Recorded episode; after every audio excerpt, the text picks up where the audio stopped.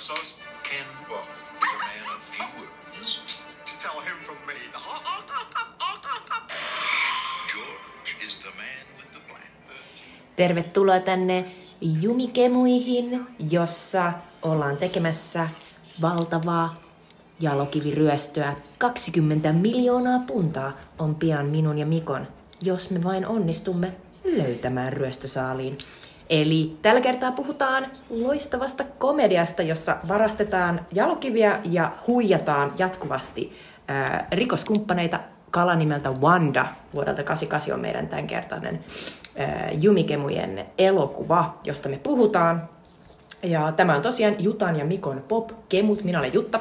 Ja minä olen Mikko. Ja mu- mulle tuli mieleen, että nähdäänkö niitä timantteja ikinä tässä, tässä elokuvassa? Nähdään, koska mun mielestä on sellainen kohtaus, jossa ne on siellä timanttiryöstön keskellä. Aa, niin, ja ne niin, silleen totta, jotenkin totta, niinku avaa jonkun sellaisen pienen pussukan ja sitten ne vähän aikaa heiluttelee niitä siinä. Ja Joo, kun ne on tässä elokuvassa niin pitkään kateissa ja sitten Mm. mm. lopussa on vaan semmoisessa ihme jossain kassissa. Just näin, mutta loppujen lopuksi timantit kenties päätyvät näille voittajahuijareille, joita emme tässä paljasta. Tämä on siis Jumikemujen elokuvapolun ää, elokuva nimeltä Wanda. Meillä on Jumikemuissa tässä populaarikulttuuriaiheisessa podcastissamme kolme osaa. Aluksi puhumme ajankohtaisesta kysymyksestä, jonka on tällä kertaa valinnut Mikko. Sen jälkeen puhumme tämänkertaisesta elokuvasta, jonka valitsin minä, Jutta, kun viime kerralla voitin Kyllä, eli nyt ei, kisan. nyt ei matkata mitään polkuja pitkin, vaan Jutta sai päättää aivan itse, Se on mitä totta. katsotaan. Mä, mä, mä, mä heitin kiven jonnekin ja siitä lähti uusi polku. Ja sen nimi on nyt siis kala nimeltä Wanda, A Fish Called Wanda vuodelta 1988. Ja sen jälkeen, kun olemme jutelleet tästä komedia-merkkiteoksesta, puhumme vielä meidän kummankin kulttuurisuosituksista teille, hyvät kuulijat, eli Sweet Chili Dipeistä. Ja sen jälkeen kuulemme, että mikä on seuraavan kerran elokuvamme. Kyllä, eli tota, me luovutaan tästä meidän, meidän kisasta tai visasta sen takia, että me huomasimme, että se ohjaa aika paljon meidän näitä valintoja niin, että tulee valittua vähän vaikeampia elokuvia kuin mitä ehkä olisi tarkoituksenmukaistakaan. Ja ei tule valittua niin kuin hyviä elokuvia, jotka olisi mahdollista. Niin, ja toisaalta minä voitin viimeksi, joten... Ja kaksi edellistäkin, ja edellisellä kerralla voitit, sä voitit kaksi kertaa. No, mut, mutta samaa mieltä kuin Mikko, että me halutaan kuitenkin, niin kun, tämä on ö, elokuvat ensin, eikä joku tällainen random peli ensin. Kyllä. Sen takia me nyt siirrytään tähän, että aina vuorotellen meistä jompikumpi valitsee sen seuraavan kerran elokuvan. Ja toki sen elokuvan pitää edelleen liittyä siihen mm-hmm. edelliseen elokuvaan. Eli nyt kun kerron sitä lopussa, mitä katsomme ensi kerralla, niin sen pitää liittyä tähän kala nimeltä Wanda-elokuvaan. Ja, ja, ja, ja mennäänkö sitten pidemmittä puheitta ajankohtaiseen kysymykseen? Mennään vaan. Ö, ajankohtainen kysymys. Mä en tiedä, miten ajankohtainen tämä nyt on tässä, koska nämä minun asiat, mistä keskustelen, niin on aika vanhoja, mutta toisaalta ehkä tämä aihepiiri on aina ajankohtainen. Ö, eli mä haluan puhua vähän elokuvakritiikistä ja sen, sen tilasta nykyisessä ö, niin kuin kulttuurissa. Ö, huhtikuussa maailman kenties tunnetuimman sanomalehden New York Timesin pääluokakriitikko A.O. Scott irtisanoutui työstään. Ja tota, häne, hänestä julkaistiin sitten tämmöinen haastattelu siellä New York Timesissa ja sitten hän kertoi, kertoi syitä tälle, että miksi hän haluaa lopettaa elokuva äh, arvostelujen tekemisen. Hän nosti parikin asiaa, muun muassa häntä, hänen mielestään elokuvista ja varsinkin tämmöisistä äh, tosi suosituista elokuvista puhuminen ja siitä käytä- käytävä keskustelu niin on muuttunut tosi ahdistavaksi, mikä johtuu osittain siitä, että internet on täynnä faneja, jotka ovat jotenkin yliintohimoisia, ne ei kestä mitään kritiikkiä niin kuin lähes mitään kohtaan. Ja, ja sitten kaikki niin kuin ylireagoi siihen, jossa, jossa esim. Kritikoit, koska kritikoiden ää, työtä on myös osittain myös kertoa sitten, että mikä voisi olla paremmin näissä elokuvissa tai mikä ei toimi. Ää, Ja erityisesti hän nosti nämä supersankareihin liittyvät fanijoukot, eli Marvelin fanipojat ja DCn fanipojat, jotka tunnetusti ovat aika ärhäköitä tuolla Twitterin tai nykyisen Xn puolella. Öö, mutta sitten toinen, toinen puoli tässä on se, että Guardianissa oli kesällä vähän sen jälkeen, kun Barbie-elokuva oli julkaistu, äh, niin Guardians oli tämmöinen hyvä artikkeli siitä, miten tuota, nykyisin elokuvastudiot voivat kiertää käytännössä elokuvakriitikot niin, että he kutsuvat erilaisia tämmöisiä influenceri-ihmisiä äh, katsomaan elokuvia ennen kuin ne ovat äh, elokuvissa, mutta myös ennen kuin esimerkiksi kriitikot näkevät tai ainakaan saat niinku julkaista niitä kriti- kritiikkejä. Ja sitten he sanovat näille influenssereille, että jos kehutte elokuvaa, niin voitte kehua aivan rauhassa. Mutta käytännössä siinä, siinä viestinä on se, että että tämä on teille nyt ilmainen tämä näytös ja päästä tänne etukäteen. Eli toivottavasti kehutte tälle, kun olette saaneet tämän. Ja varmasti joillekin suurille influencerille maksetaan ihan siitä, että he osallistuvat näihin ja sitten postailevat someen niistä. Äh, niin tämä on sitten tietysti herättänyt herättänyt vähän keskustelua siitä, että mis, mihin väliin sit kritiikki mahtuu tähän, tai kriitikot mahtuvat tässä systeemissä, jos ihmiset saavat elokuvasuosituksia näiltä influenssereilta, ja sitten toisaalta, ää, jos kriitikko sitten kritisoi suosittu elokuva, niin hänen, hänen kimppuu hyökätä jossain Twitterissä tai tälleen.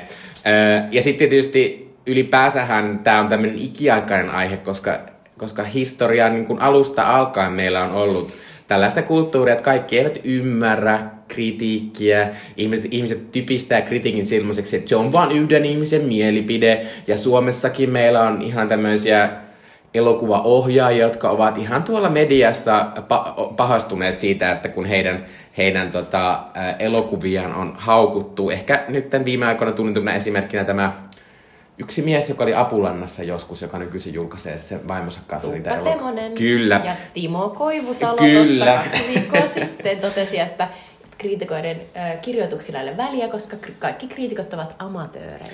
Kyllä. Niin tota, niin Jutta, mä haluaisin jutella tälle elokuvakritiikistä.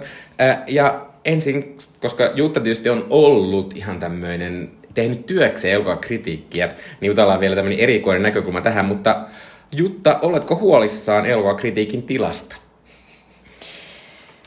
Varmaan elokuvien ystävät ovat aina huolissaan elokuvakritiikin tilasta. Se voisi aina olla vähän paremmassa jamassa. Mutta se on ihan totta, että tuo A.O. Scottin ö, jättäytyminen pois elokuvakritiikkien tekemisestä on tosi iso ikään kuin signaali ja merkki jostain isommasta niin kuin tavallaan ongelmasta, joka on ollut Joo, mä, mä, kerron vielä yhden asian, että E.O. Scott siis edelleen jatkaa New York Timesin kirjallisuuskriitikkona, koska näistä kirjallisuudesta voi julkaista vielä itse, itse olin laittanut tämän omalle, omalle kohdalle sille, että, että sitten kun olemme jutelleet tästä elokuvakritiikistä, voimme vielä todeta, että ilmeisesti kirjallisuuskritiikki ei ole mennyt pilalle, ei. ja blogit eivät ole, ja internet ja muukin vapautuminen, niin kuin norsulutornien romahtaminen ei ole pilannut kirjallisuuskritiikkiä. Ei, book, talk ei ole ei, pilannut elokuvan kirjallisuuskritiikkiä. Mutta tämähän on ihan validi, validi tota keskustelu, koska siis itse, itse tota, olen ollut elokuvakriitikko, en ole sellainen enää. Ja siihen tietysti niin kun yksi, yksi pieni syy, miksi en ole, on se, että elokuvakriitikon asema on muuttunut niin paljon siitä ajasta kuin silloin, kun minä kuvittelin sen mielessäni sellaiseksi elämäni, niin kuin, loppuelämäni työksi, johon haluaisin ihan hirvittävästi päästä.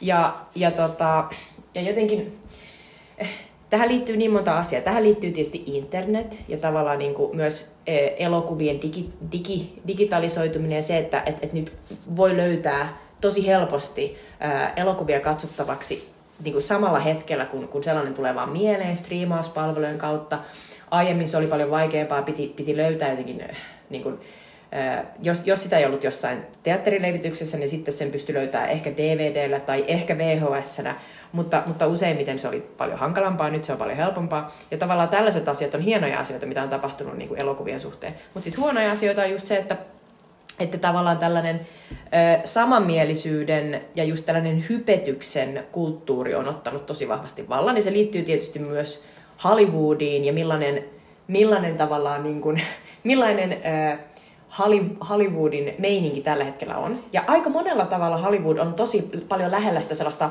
klassista studioajan Hollywoodia, jossa kah- Hollywood-studiot kahmivat niin kuin, tavallaan kaiken vallan itselleen, että he tekivät elokuvat, omistivat tähdet, levittivät elokuvat, omistivat ne ihan loppuun asti. Ja tavallaan omistivat siihen aikaan myös elokuvista kirjoittamisen. Eli tavallaan heillä oli käytössä kaikki elokuvalehdet ja he pystyvät mistä tahansa niin kuin tavallaan elokuvasta vaan truuttaamaan ulos koko ajan sellaista niin kuin valtavan niin kuin, nostattavaa ja kehuvaa arviota. Ja tavallaan elokuvakritiikki syntyi niin kuin sellaiseksi vastapainoksi tällaiselle niin kuin perusteettomalle studiohypelle. Ja sitten toisaalta elokuvakritiikki siinä muodossa, kuin minä siihen rakastuin ja millaiseksi minä halusin, mihin, mihin niin kuin joukkoon halusin kuulua, niin se syntyi taas silloin ö, Pariisissa ja, ja, ja tota myös Amerikassa samoihin aikoihin silloin 60-luvulla Cahiers de Cineman ja Andrew Sarkisin niin kuin, ä, tällaisten elokuva, nuorten elokuvan tekijöiden, nuorten elokuvakirjoittajien niin kuin ajatuksista, jotka oli, oli, oli niin kuin sellaisia, että nostetaan sellaisia elokuvia, joita studiosysteemi hylkii, nostetaan sellaisia elokuvia, joita nyt nuoret tyypit tekee, jotka on tosi kiinnostavia ja outoja, jotka ei noudata niin kuin niitä elokuvan tekemisen niin kuin perussääntöjä, jossa kamera heiluu oudosti ja näyttelijät on kauhean niin kuin, ikään kuin he olisivat jossain tavallisessa elämäntilanteessa, he eivät niin ylinäyttele asioita ja, ja tavallaan tota kautta. Ja sitten kritiikistä tuli silloin sellainen, myös sellainen tapa kirjoittaa tosi sellaisia syvällisiä, pitkiä ja myös vähän niin kuin tietysti kukkoilla toisille ja tavallaan kertoa siitä omasta, niin kuin, omasta sivistyksestä. Mutta silloin oli paljon isompi niin kuin yleisö, joka halusi lukea tällaista. Ja nyt se kysymys on, että koska mä halusin päästä tähän samaan kerhoon, mä rakastin sitä kirjoittamista, mä itse niin kuin luin sitä hirveästi. Ja sitten kun mä jotenkin niin kuin mäkin tulin blog, blogosfäärin kautta tavallaan mukaan tähän myös, että mullakin oli elokuvablogi, jossa mä kirjoitin, niin silloin oli vielä tavallaan niin kuin laajempi yleisö ehkä kuin tällä hetkellä sille, että joku kirjoittaa ihan pitkää tekstiä. Mm. Et mä luulen, että et, et yksi syy sille elokuvakritiikin niin kuin, mm, tämänhetkiselle niin kuin semikuolemalle on myös se, että et, et ylipäänsä sellainen pitkä, ö, analyyttinen, vaativa teksti on ylipäänsä aika sellaisessa niin kuin kriisissä. Mm. Että ihmiset haluaa helposti sulatettavaa, hel, äh, niin kuin pureskeltua, kolme pointtia, ja, jotenkin, ja ehkä, ehkä just sen takia niin kuin nämä TikTokkaajat ja tubettajat, jotka on kutsuttu tänne katsomaan Barbia ja Oppenheimeria, ja, ja, ja joilta odotetaan sitä niin kuin positiivista arviota, niin että et, et minkä takia heidän niin kuin, ö, heillä on myös niin paljon valtaa, koska tota, he tekevät niitä, niitä tavallaan, mitä ennen kutsuttiin arvioiksi, mutta mitkä on nykyisin sitten sellaisia niin hypetysyhdistelyjä, mm. niin he tekevät niitä siinä muodossa, mikä sitten tavallaan kiinnostaa sitä nykyistä isoa elokuvissa käviä joukkoa. Joo, siis toi on aika hyvä pointti mun mielestä, ja varmaan ihan kuvaavakin. Toki tässä siis on, on se juttu, että, että ylipäänsä niin kuin kritiikin niin kuin tilaa meidän mediassa on vähentynyt tosi paljon. Suomessa yhä, esimerkiksi Suomessa on yhä vähemmän eh, kriitikoita. Eh, Suomessa on myös tosi vaikea aloittaa kri, kri, kriitikkona sen, sen takia, että tai se näkee välillä, että meidänkin yhdessä isossa mediassa, niin semmoinen joku plus 70-vuotias ihminen arvostelee niitä elokuvia. Siellä mä en sano mitään sitä, että ihmiset voi olla minkä ikäisiä vaan, mutta niin kuin, aika vähän on huomannut, että siellä kritikoissa olisi kauheasti semmoisia uusia nimiä Voit tai se, se, ei ole, se ei ole niin kuin uskottava ura. Mm, ei, se, se ei näin ole juuri. enää, niin kuin, koska mm-hmm. silloin kun meillä oli Amerikassa, mä oon, mä oon niin kuin, ö, rakastanut ja lukenut elämän kerran ö, Pauline Kaelista. Pauline oli sellainen iso megastar-kriitikko, joka niin kuin todellakin pysty nostamaan niin sen uuden elokuvan, jota, jota niin vanha tavalla establishment hylki, eli Bonnie and Clydein esimerkiksi, pysty nostaa sen niin esiin ja sanomaan, että tämä on loistava, että ette vaan tajua sitä. Ja sitten ihmiset luki ja, ja, tota, ja arvosti. Sitten oli niin Gene Siskel ja Robert Ebert, Roger Ebert, jotka, tota, jotka tavallaan oli itse tähtiä, TV-show tähtiä ja niin kuin, ja, ja, tota, ja, ja sitten Suomessa oli Helena Ylänen niin kuin esimerkiksi äh, Hesarin nyt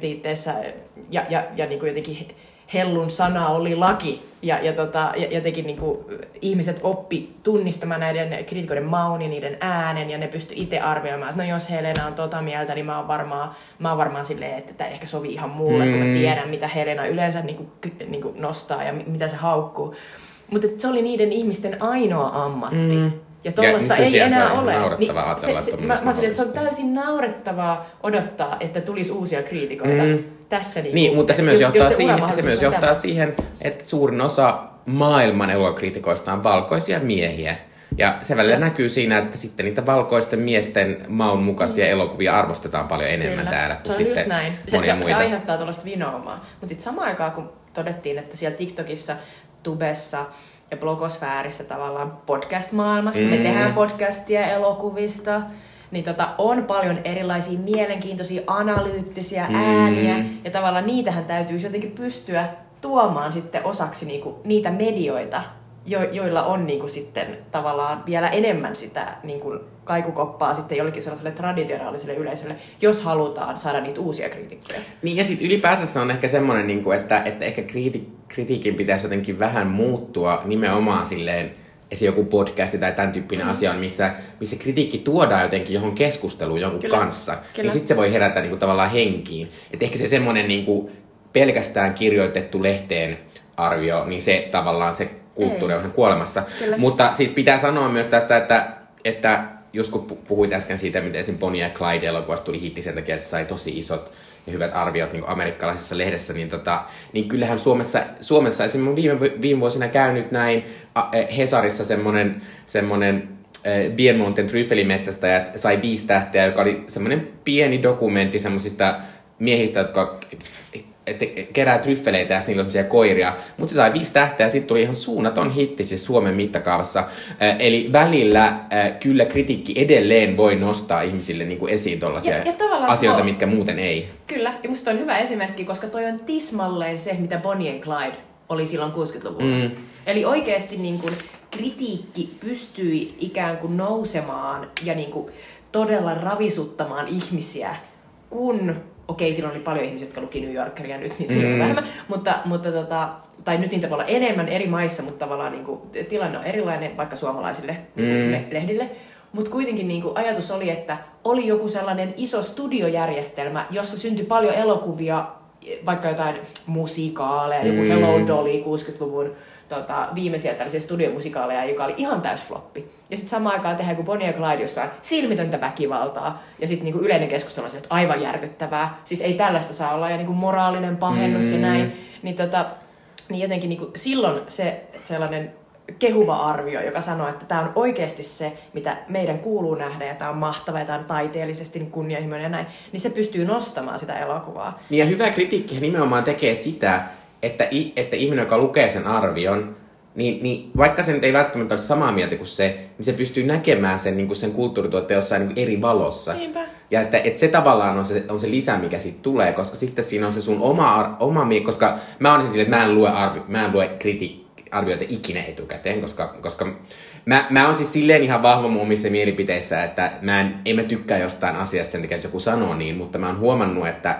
use, koska kri- kriitikeissäkin usein, kiin, koska tietysti se on rajattu se tila, niin kiinnitän huomiota vaan tiettyihin osiin sitä elokuvasta, niin sit mä, saa, mä oon huomannut, että mulla saattaa käydä vielä niin, että sit mä itekin alan kiinnittää huomiota niihin asioihin, ja sit mulla saattaa mennä ohi joku muu asia. Kyllä, Niin tämän takia mä, mä niinku, eh, luen kritiikkejä silleen niin kuin jälkikäteen niin, että mulla on jo se oma kokemus mm. siitä ja ne omat ajatukset siitä, ja sitten mä katson, että miten ne peilaantuu sinne niin kuin sen kriitikon. Sehän niin onkin kuin, tosi järkevää, mm. koska useimmiten tavallaan sitä äh, mieli, äh, mieli sillä tavalla myrkyttyy mm. niillä muilla ajatuksilla. Ja on vaikeampi tavallaan saada niitä ihan omia ajatuksia, jotka niinku nousee siitä katsomiskokemuksesta. Mutta mut jotenkin niinku, äh, ainahan myös kritiikissä on kiinnostanut sellainen täysteilaus tai ylistys. Kyllä. Ja, ja silleen sekä ei ole niinku mikään tämän ajan niinku henki vain, mutta ne perustelut. Et nyt jos niinku studiojärjestelmä ää, ja niinku Hollywood ja, ja, ja vaikkapa voidaan ajatella, että Suomessakin mm. niinku elokuvatuotantoyhtiöt voisi yrittää ajaa sellaista linjaa, että ei, ei mitään kriittisiä katsojia etukäteen, vaan pelkästään jotain, jotain sellaisia innokkaita TikTok, mm. niinku höpö höpö tyyppejä, että jotka voi sitten nostattaa sitä elokuvaa ja näin. Mutta se on hyvin lyhyt katseen linja, koska aina niissä kritiikeissä se, mikä on jäänyt elämään, on ne perustelut. Mm. Ei ne adjektiivit, vaan aina se niinku, kri, hyvä kritiikki, se selviää vasta, että onko on, siinä saatu kiinni jostain vähän syvemmästä, kun ajallinen etäisyys tulee. Munkin omat kritiikit on sillä, että jotkut on sillä, että mitä helvettiä, mä oon ollut aivan kujalla. Ja joista on enemmän sellainen, että mm, ehkä mä oon jotenkin tajunnut jotain tästä. Koska vasta niin se hienous tulee siitä, että me ei enää olla siinä samassa ajanhetkessä, me ei enää jaeta sen elokuvan niin kuin, tota, jotenkin sitä ympäristöä. Ja, sitten me nähdään, niin, ja sitten me nähdään, että mistä siinä tavallaan, mi- mitkä asiat siinä on, nousee esiin ja mitkä taas niin kuin, jotenkin on täysin unohtuneet. Niin sitten jotenkin se, että hyvä kritiikki pystyy älykkäästi, hauskasti pointtaamaan erilaisia asioita, ottaa vaikka vain yhden ajatuksen silleen, niin kuin, että itse asiassa tässä elokuvassa on aika voimakas tällainen niin kuin, jotenkin teema, ja sitten lähtee siitä niin kuin eteenpäin. Aina mun mielestä sellainen huono kritiikki, mihin mä oon itsekin sortunut joskus tosi monta kertaa, on sellainen, missä vaan käydään läpi jotenkin juonta, mitä siinä tapahtuu, ja sitten ollaan silleen, että okei, eli näyttelijäsuoritukset, sitten jotenkin arvioidaan, että onko tämä nyt hyvä vai ei, miten tämä ohjaus, tähän ihan tällaista mm. niin kuin, ihan hassua laatikko Ville ajattelua, joka ei niinku kuvaa ollenkaan sitä, että mistä elokuvassa on kyse. Niin ja sitten kun elokuva on kokonaisuus, niin se on vähän hassua tolleen niin kuin Sehän on sellaista, niin kuin, että joskus on alettu tehdä näin ja sitten se on vähän niin kuin, ikään kuin ikävästi myrkyttänyt käytän uudestaan tätä sanaa ihmisten mieleen siitä, että minkälaista elokuvakritiikki pitäisi olla. Joo. Ja sitten tietysti tämmöisessä äh, niin kuin Hollywood-mittakaavassa, niin äh, kritikeillehän käynyt myös niin, että kun meillä on kaksi tämmöistä tosi, tosi suosittua tämmöistä kritiikin yhteenvetosivusta, oli Rotten Tomatoes ja Metacritic, jotka siis kerää kaikkien yhdysvaltalais, käytännössä kaikkien yhdysvaltalaismedioiden elokuvakritiikit ja typistää esimerkiksi numeroksi, ja sitten sä voit sen perusteella arvioida, että mm. onko elokuva hyvä huono. Mä itse siis myönnän, mä kyllä käytän niitä, ihan sen takia kun mä luen näitä arvosteluja, niin mun, mun aina välillä pitää katsoa, että että kannattaako tämä elokuva mennä katsomaan, varsinkin jos se on joku vähemmän tunnettu elokuva, niin sitten mä sen perusteella päättää sen. Eh, Mutta mä en mä en tykkää Rotten Tomatoesista, Rotten, Rotten Tomatoesista tulee semmoinen olo, kun sä näet sen numeron, niin sitten tulee semmoinen olo, että, että eh, kaikkien arvostelujen keskiarvo oli se, että tämä sai 90 kautta 100. Se ei tarkoita sitä, se tarkoittaa, että tämä elokuva on saanut yli kolme tähteä tai kolme tähteä tai enemmän. Mm 90 prosentilla. Se voi tarkoittaa, että kaikki ne on antanut kolme ollut silleen, tämä on täysin turha elokuva, mutta ei tämä nyt ketään haittaakaan, joka on tietysti, mm. joka on mun mielestä huonoin elokuva. Elokuvakriteeri se, jossa on ihan semmoinen, niin kuin ei mitään. Niin sellainen kädenlämpönä, niin. kyllä. Mä oon samaa mieltä, että mä, mä, mä myös käytän noita tuollaisena niin kuin, vähän niin kuin tuollaisena ylimääräisenä niin kuin kätenä no, noita kritiikkisivuja vähän niin kuin, että no minkä tyyppinen tämä elokuva voisi olla. Metakritiikko on aina niin kuin mun mielestä lähempänä sitä sellaista niin kuin ja, elokuvan ystävän kyllä, mielipidettä. Kyllä. Ja taas Rotten Tomatoes on sellainen ikävästi sanottuna funny poika, funny tyttö. No mutta ei niin paha kuin IMDB. Joo, no, eh, mutta siis tota, äh, pitää sanoa siitä vielä, että mä oon kyllä silleen sen verran koukussa, varsinkin sen metakritiikki, että kyllä mä oon silleen, että, että mä tiedän milloin joskus näiden tämmöisten isojen elokuvien embargot tulee. Ja esimerkiksi kun kesällä tuli tämän Barbien embargo, niin kyllä mä heti olin siellä silleen, mikä se numero on? Niinpä, eikö se pitää tietää. Mutta noin taas tosi, että sitä vaan oppii tavallaan äh, jotenkin seuraamaan jotain tällaisia niinku, vähän niin kuin helpompia asioita kuin lukemaan jotain kokonaisia mm. niin kuin, niin kuin, sivuja pitkiä niin kuin, kritiikkejä. Mutta täytyy sanoa, että Mikko jakoi sen tosi hyvän, tosi hyvän tota, elokuva kritiikkiä koskevan tubevideon sellaiselta Bro de Chanel. Bro de Chanel. Jengiltä, joka oli sellainen, siinä oli tyyli, että is film criti- why is film criticism dead tai jotain vastaavaa. Ja sitten siinä todettiin, että itse asiassa Tämä on myös elokuva äh, tutkimuksen luennollakin todettu fakta, että Gene Siskel ja Roger Ebert itse aiheutti tämän, kun ne alkoi sen Thumbs Up vai Thumbs Down TV ohjelman, jossa he siis käytännössä teki joka viikko sellaista kymmenen parasta elokuvaa nyt, ja jokaisen elokuvan niin kuin, tavallaan heidän reaktionsa kri- kriitikoina siihen, niin piti aina näyttää, niin kuin, että onko thumbs up vai thumbs down, eli siis peukku ylös vai peukku mm. alas. Ja tavallaan, että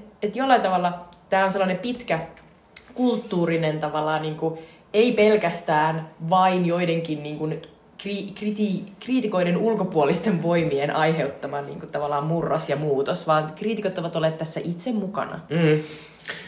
Ja pitää sanoa itsekin, tota, että minä itsekin olen tietenkin, minulla on joskus blogia, minä olen sinne kirjoittanut jotain surullisia elokuva-arvioita, niin, niin en mä niistä mitään muuta muista, että paitsi kun mä kirjoitin Twilight jostain elokuvasta arvion, ja sit mä sekä haukuin, että sanonut, että oli tosi hyviäkin juttuja ja sitten mä kerroin, mitä ne oli. Niin mulle tuli useampikin palaute, mä en ikinä sanonut sitä palautetta, lukenut kukaan. Mm. Mutta useampikin ihminen tuli silleen, onpa kiva lukea välillä tämmöistä, missä myös kehutaan.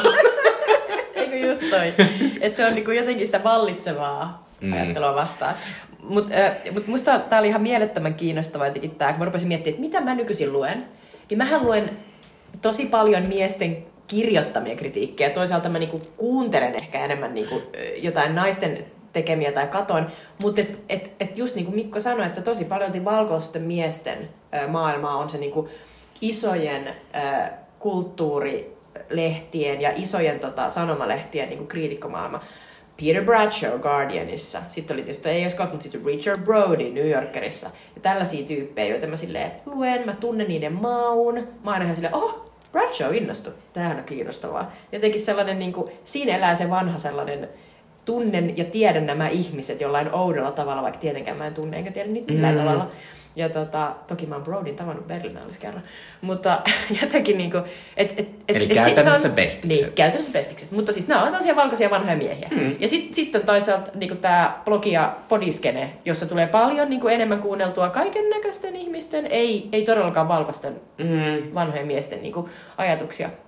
Ja, ja, ja mä en yhtään ajattelisi, että et kummassakaan on niinku, aina paremmat asiat. Et, et, et ehdottomasti molemmat tekee niinku välillä vähän sellaista, no mitäs nyt, ei mm. ollut kovin järkevää ja, ja näin. Et se on kyllä niinku jännä, jännä huomio. Ja tähän se on tietysti menossa. Toisaalta, mitä tapahtuu tässä 10 tai 15 vuoden sisällä niinku ylipäänsä näille niinku medioiden niinku tavallaan elokuvakriitikoille? Niin, ky- mä uskon kyllä siihen, että tietysti, tietysti esimerkiksi joku TikTok tai mm. tämän tyyppinen niinku lyhyt videojuttu on niinku aika nuori vielä, ja se on mm. varsinkin silleen, että se on aika nuorten ihmisten mm. asia. Mutta sitten kun se sitä kehittyy, niin voi olla, että sinne syntyy ihan, ihan semmoista niinku validia kriti- kritiikkiä ja kriitikoita ja semmoista kuulun keskustelua. Ja, mä, ja juuri tässä Bro Deschanelin videossa oli silleen, että esimerkiksi, esimerkiksi New York Times on alkanut julkaisemaan jotain heidän niinku, niin kuin jotain kriti- kritiikkiä silleen TikTokissa, että se kriitikko niin kuin lukee sitä käytännössä siellä TikTokissa. Joo, ja siis mä oon katsonut Richard Brodin niitä TikTok-videoita jo jonkun aikaa. Ja siis mun mielestä ylipäänsä meidän ehkä kannattaisi lopettaa puhuminen niin kuin tässä tulevaisuusvinkkelissä niin elokuvakritiikeistä ja puhua ennemmin niin kuin, jotenkin niin kuin tavallaan siis elokuva ja TV, tai elokuva ja, ja, ja suoratoisto, mm. tai elokuva ja, ja, ja niin kuin audiovisuaalinen kritiikki. Koska siis suurin osa ihmisistä tulee katsomaan elokuvat niiden omasta jostain ruudusta, striimauspalvelujen kautta, ja tämä on, tämä on vain fakta, koska myös elokuvissa käyminen on niin kallista, mm. että ei mm. voi vaan olettaa. Ja, ja sitten toisaalta paljon on kiinni siitäkin, että me ollaan puhuttu aiemmin jossain podissa, siitä, että mitä vaikkapa koronan kaltaiset asiat, jolloin y- yhteiskunta menee säppiin, elokuvateattereissa mm. ei saa käydä, niin mitä se tarkoittaa silleen niin kuin pitkällä aikavälillä. Niin samalla tavalla ihmisille voi tulla sellainen ajatus, että ei ne itse asiassa tarvitse niitä elokuvateattereita. Ja, ja sitten elokuvastudiot laittaakin niitä ihan uusia elokuvia niin kuin suoraan striimaukseen. Sitten mm. ihmiset oppii, että okei, ei itse asiassa tarvitse mennä elokuvateatteriin ollenkaan. Ja tässä puhutaan isosta massasta. Totta kai aina tulee olemaan, niin kuin viimeisen asti niitä jonain yksi tai kaksi tyyppiä, että minä aion katsoa kaiken filmiltä ja näin. Mutta se, että heidän, niinku, heidän massansa pienenee niin Sitten he näkee lopulta neljä elokuvaa vuodessa, niin. josta kolme on Marvelia. Niin. E, ylipäänsä se, että ei edes filmiltä, vaan että katson elokuvateattereissa elokuvia, niin kuin, jotka ei ole, vielä lisätään, jotka eivät ole pelkästään Hollywood-studioiden elokuvia, isojen studioiden, mm. sellaisia niin kuin satojen miljoonien budjettielokuvia, niin, niin heidän joukkoonsa pienenee.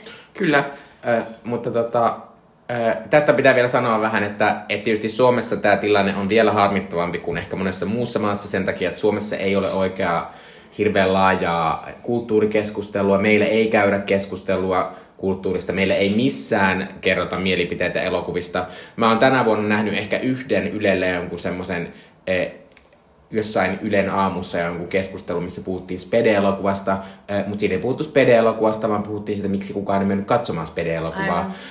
Niin se taso on tollanen, meillä ei ole mitään oikeaa kulttuurikeskustelua. Ja sitten meillä on myös semmoinen valitettava asia, mikä on käynyt esimerkiksi Suomessa ja teatterissa, on, että, että meillä on melkein ainoastaan Helsingin Sanomat, jonka ää, niin kritiikit saa ollenkaan isompaa niin huomiota ja levitystä niin käytännössä se, se kapenee sit siihen, että sitten tämä Helsingin Sanomien kritiikki on se valtakunnallinen kritiikki. Vaikka kyllä monet muutkin lehdet niitä julkaisee, mutta ne on maksomuurien takana tai sitten ne ei vaan saa, saa, saa tavoita ihmisiä samalla tavalla.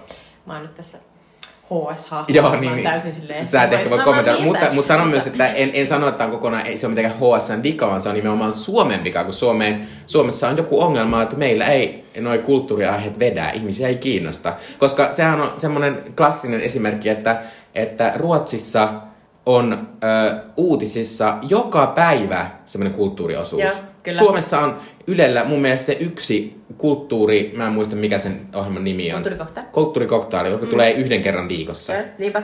Ja siis toi tota, äh, yhdessä noista äh, artikkeleista, mitä, mitä me luettiin tätä, tätä äh, taustaksi tätä meidän keskustelua varten, niin Paul Schrader, joka on siis taksikuskin ja monien muiden... Katsi seurata Paul Schraderia Se on Facebookissa. aivan upea. Paul Schrader on erittäin on point. Niin Paul Schrader on siis vanha elokuvakriitikko ennen kuin hänestä tuli elokuvakäsikirjoittaja ja ohjaaja. Ja hän sanoi, että There was a period when film criticism blossomed. But that was because audiences wanted better films. Eli oli aika, jolloin elokuvakritiikki kukoisti, mutta se johtui siitä, että yleisö halusi parempia elokuvia. Ja tässä on jotain tosi, tosi oikein, että mitä hän on pointannut. Koska aidosti, jos ihmiset on tyytyväisiä niihin studioelokuviin, ja sitten jos kriitikot niin kuin tavallaan eliminoitaisiin nyt silleen, että en ehdota, että kriitikot eliminoidaan, hei, vaan sanon vaan, että jos nyt kritiikkejä enää tulisi, eli kukaan ei nostaisi mitään muita elokuvia kuin niitä, joilla on ihan hirveä markkinointibudjetti, niin jos ihmiset on ihan tyytyväisiä, eikä nouse mitään ihan valtavaa niin kuin ikään kuin vastaliikettä, niin onko ne sitten ansainnut sen? Eikä mm. ikinä halunnutkaan mitään niin kuin tavallaan enempää. Tuo on hirveän pelottava ajatus, koska mä, mä en halua, että, että totuus on näin. Ja, tota, ja jotenkin niin kuin, ja sitten toisaalta Martin Scorsese, joka on tietysti erittäin varmasti tunnetuimpia eläviä ohjaajia, joka on ihan hirveän, hirveän hyvä ö, niin kuin e- e- eläväinen kulttuurikeskustelija itsekin, niin hän on todennut, että nyt Hollywood menee kohti, hän on itse siis tämän Hollywoodin nuoren, uuden ö, niin kuin tavallaan elokuvan tekemisen tavan yksi niistä isoimmista ohjaajista silloin 60-70-luvun alussa. Hän oli niitä, jotka teki niitä uudenlaisia elokuvia, jotka niin kuin sai yleisön taas innostumaan sen vanhan niin kuin, kauhean yli, y, yli, ylipursunneen ja, ja niin kuin, ö, ajastaan jääneen tota, e- elokuva, elokuvaskenen sijasta, niin Scorsese on sanonut, että nyt elokuva, ö, elokuvakulttuuri Hollywoodissa menee kohti alhaisinta sitä yhteistä nimittäjää, ja sitä kutsutaan sisällöksi. Eli ei enää elokuvia, vaan sisältöä. Ja totta kai me ollaan nähty tämä monta kertaa. Me ollaan puhuttu tuhat kertaa tässä podissa. Ei vielä tuhat kertaa, mutta kuitenkin niin kuin satoja kertoja tässä podissa kaikista IP-asioista. Eli mm. Marvel, DC, no Barbiekin tavallaan, mutta Barbie on kuitenkin niin kuin monta, monta astetta niin kuin kiinnostavampi ja originellimpi, kun suurin osa näistä perustuu johonkin trademark-asiaan, perustuu johonkin juttuun, jolla aiotaan myydä taas Happy Meal-leluja tai jotain. Kyllä, tänään niin me otettiin, että Zelda-elokuvassa pelisarjasta tehdään elokuva. No mitä mieltä? No, Saat- se on toinen niin. keskustelu Joo. sitten. Mennään Ää, siihen joku toinen kerta. Kyllä, äh, mutta haluan sanoa vielä sitä, että kritiikki ja kritiikin lukeminen on sellainen asia, että, että sitä pitää myös vähän opetella ja, ja maailma on täynnä kritiikkiä hyvä löytää sellaisia tyyppejä, joista tykkää. Äh, voin sanoa, että tähän nämä tämmöiset kokoomasivustot on ihan hyviä, koska sieltä pääsee helposti tosi monen kriitikon äärelle. Ja esim. niin voi tehdä, että jos käy katsomassa jonkun elokuvan, niin sitten muodostaa sitä omaa mielipidettä, niin sitten käy katsomassa jotain kriitikoita, jotka ovat about samaa mieltä, niin sillä tavalla saattaa löytää ihmisiä, jotka ovat samankaltaisia, mm. vähän niin kuin sinä, voit arvostaa samaa asioita, mutta toisaalta se myös löytää myös sellaisia kriitikoita, jotka ovat täysin eri mieltä, ja sekin on ihan viihdyttävää lukea semmoista Se, sehän on hauskaa. Ei, jotenkin, se- sille meillä ei nyt ollut aikaa, mutta totean vielä, että sekin on ehkä ihan ymmärrettävää ja hyvä asia. Että jos ihmiset eivät enää niin nosta jalustalle sellaista tietynlaista elokuvakritiikkiin kuulunutta niin kuin ainaista pätemistä ja nokittelua ja ehkä sellaista vähän niin kuin, ehkä sellaista mieskerholaisuutta. Enkä tarkoita tässä mies pahassa mielessä, vaan tarkoitan, että se on ollut hyvin miehinen tavallaan se kerho, johon minäkin sain kuulua. Ja se oli hienoa, mutta se tuli tavallaan sitä kautta, että piti olla todella pätevä ja piti päteä. Ja se, että ihmiset eivät enää anna roolia sille pätemiselle niin paljon, niin mä en tiedä, onko se niin paha asia. Mutta tavallaan se on paha, että jos kaikesta tulee sellaista niin kuin pintaliitoa eikä päästä sinne syvätasolle, Mm. eikä ole ihmisiä kirjoittamassa asioista niin, että heillä olisi jotain tietoa siitä, niin kuin, että miksi tämä asia on alun perin rakennettu ja mi, mi, mikä on tämän niin kuin, kulttuurinen konteksti ja mikä on historia ja tavallaan niin kuin, että tällaiset asiat, niin onhan niillä merkitystä. Mutta niin. niistä voi kirjoittaa myös ei-pätemällä. Kyllä, ja, ja sitten tietysti siinä on myös se, että kyllä ihmisiä kiinnostaa mielipiteet. Kun kävi kesällä katsomassa Barbien ja sitten kävi jossain juhlissa kesän aikana, niin lähes jokaisessa juhlassa puhuttiin ainakin vähän aikaa Barbiesta Kyllä, ja mitä mitä eri mieltä Kyllä, ihmiset on ollut se on siitä. ihan totta, se on eli, ollut- eli kyllä äh, niin kuin, mielipiteille on tilaa, ja kritiikillekin on tilaa, ja niin kuin tämmöiselle elokuvakeskustelulle on. Meillä vaan pitäisi jotenkin löytää meidän niin kuin mediassa, raivata se tila sille ja, her- ja tehdä siitä niin kuin innostavaa. Niin sillä tavalla tämä meidän kritiikkikulttuuri, mutta myös ehkä tämmöinen keskusteleva elokuvakulttuuri voi niin kuin pysyä elossa. Amen. Aamen. Öö, seuraavana puhutaan elokuvasta, joka sai aikanaan erittäin hyviä kritiikkejä, eli komediasta Kala nimeltä Wanda. No niin, nyt mennään eh, tämän eh, Jumikemujen eh, elokuvaan, joka on kala nimeltä Wanda, A Fish Called Wanda vuodelta 1988. Sen ohjasi Charles Creighton ja käsikirjoitus on Charles Creightonin ja John Cleesin käsiala. John Cleese on tunnetuin Monty Python komediaryhmän äh, ehkä jonkinnäköisenä vetäjänä. Äh, ja tämä on siis Monty Python äh, britti, brittikoomikkoryhmän tällainen elokuva, jossa nämä äh, monet, monet näistä Monty Python äh, hahmoista näyttelevät, eivät tosin kaikki. Äh, pääosassa tässä elokuvassa on äh, kaksi amerikkalaista tähteä, äh, Jamie Lee Curtis, joka esittää Wanda, joka ei tosin ole se kala, mutta toinen, toinen hahmo, jonka nimi on Wanda tässä elokuvassa. Kevin Klein, joka esittää tämän elokuvan eittämättä suurinta koomista, koomista tähteä. John Cleese itse, joka esittää sellaista britti yläluokan asianajajaa, ja Michael Palin, joka on myös, myös Cleesin ohella niin tästä alkuperäisestä Monty Python koomikkojengistä. Tämä elokuva oli massiivinen hitti, niin kuin Mikko sanoi, niin kriitikot rakastivat tätä. Tämä maksoi 7,5 miljoonaa ja tuotti 188 miljoonaa dollaria, eli tämä oli todella, todella suuri kaupallinen menestys. Tämä menestyi myös Oscareissa, joka on edelleen niin kuin todella huomattavaa. Tämä elokuva on siis komedia, ja tämä sai kolme ehdokkuutta. Paras ohjaus, paras alkuperäinen käsikirjoitus ja paras miessivuosa Kevin Kleinille, joka voitti. Hän on edelleen yksi harvoista ihan puhtaasta komediasta Oscar, näyttelijä Oscarin, Oscarin saaneista. Ja tota, kohta voimme puhua, että, että miksi se oli ehkä aika ansaittu. Ää, elokuva sai myös niin sanotun henkisen jatkoosan Fierce Creatures, kaiken karvaiset otukset, olisiko nimellä, ää, vuodel, ää, vuonna 1997, ja se taas ei saanut niin hyviä arvioita, eikä tuonut niin paljon rahaakaan, ja, tota, ja muistaakseni se ei ollut niin hauska. Joo, aika lyhyt oli sen, kun mä sitä katsoin Wikipediasta sitten, että mitä sitä sanotaan, niin aika lyhyt oli tämä tarina. Ää, pitää sanoa tästä elokuvasta sen verran vielä, että tämä on tämmöinen outo, tavallaan aika mainstream-elokuva, mutta jonkinlainen tämmöinen tietyn väestön kulttihitti, koska muistan, että tämä oli aikoinaan yksi äitini lempielokuvista. Äiti, ja siis Tarjalle terveiset, ää, ää, myös oman äitini Leenan yksi lempielokuvista. Mm. Mm. Ää, ää, Tämä Kalmita Wanda kertoo tämmöisestä joukosta timanttivar, timanttivarkaita, jotka ryöstävät timantteja 20 miljoonan edestä ja tämän jälkeen huijaavat toisiaan saadakseen takaisin nämä vangitun johtajansa piilottamat timantit. Ja ää, tässä lähinnä tota, on tällaista juonittelua, johon nämä kaikki keskenään sekaantuvat. Ää, miksi Jutta valitsit tämän elokuvan? Sanoinkin jo yhden syyn, eli äiti. äiti äitini Leena on ollut suuri elokuva innostukseni ja, ja öö, harrastuneisuuteni lähde. Hän on näyttänyt mulle pienenä monia tärkeitä elokuvia ja tämä oli yksi niistä. Tämä on tällainen ikään kuin elokuva, elokuvakoulu, jo- jo- jota, jota kävin, kun, kun asuin kotona ja, ja äiti antoi minun katsoa jotain omia lempielokuviaan. Moni niistä oli ää, Kubrickin elokuva, mutta sitten oli tämä, jolle äiti nauroi ihan valtavasti ja tämä oli hauska nähdä pienenä ja tämä oli meillä VHS. Me katsottiin sitä usein. Toinen syy on se, että me ei olla katsottu tosiaan tässä meidän elokuvapolussa eikä yli, ylipäänsä olla keskusteltu tällaisista ihan puhtaista komedioista kauheasti. Ja tämä on yksi niistä mun mielestä onnistuneimmista, mitä on tehty. Uh, mennään siihen kohta.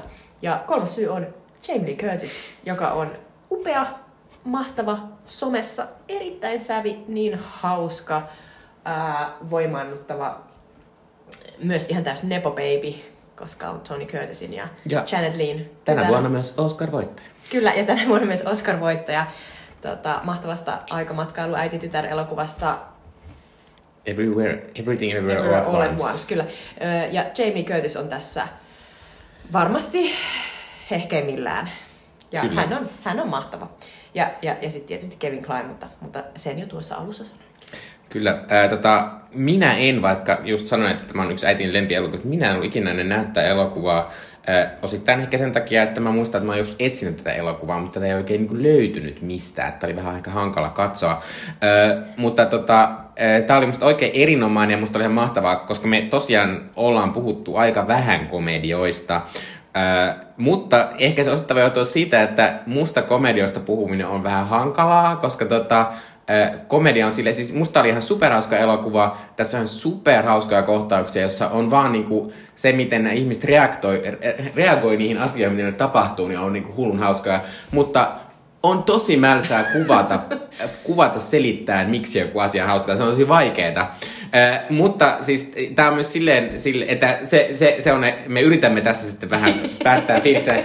Äh, mutta tota, äh, pitää sanoa, että tämä on myös vähän niin kuin, että on tosi harvinainen elokuva silleen, että toki siis, siis on paljon tehty doku, ei, ku, ei komedioita, äh, mutta kun komedioissa yleensä on kaksi, kaksi keinoa. Se, että se komedia on silleen niin kuin jotenkin äh, vähän silleen, se on mukana siinä, mutta tärkeää on myös, että siinä on jonkinlainen lämminhenkisyys. Tämä on sellainen rom-com meininki mm. tai tämmöinen, mutta että niin lopussa pitää olla myös vähän semmoinen, noin on niin kivoja tyyppejä, noin nyt parhaita ystäviä, bla bla bla. Niinpä, eli Ta- Brides- Bridesmaids? Kyllä, Bridesmaids tai, tai, tai oikeasti mikä tahansa romanttinen Kyllä, se on komedia. jo totta.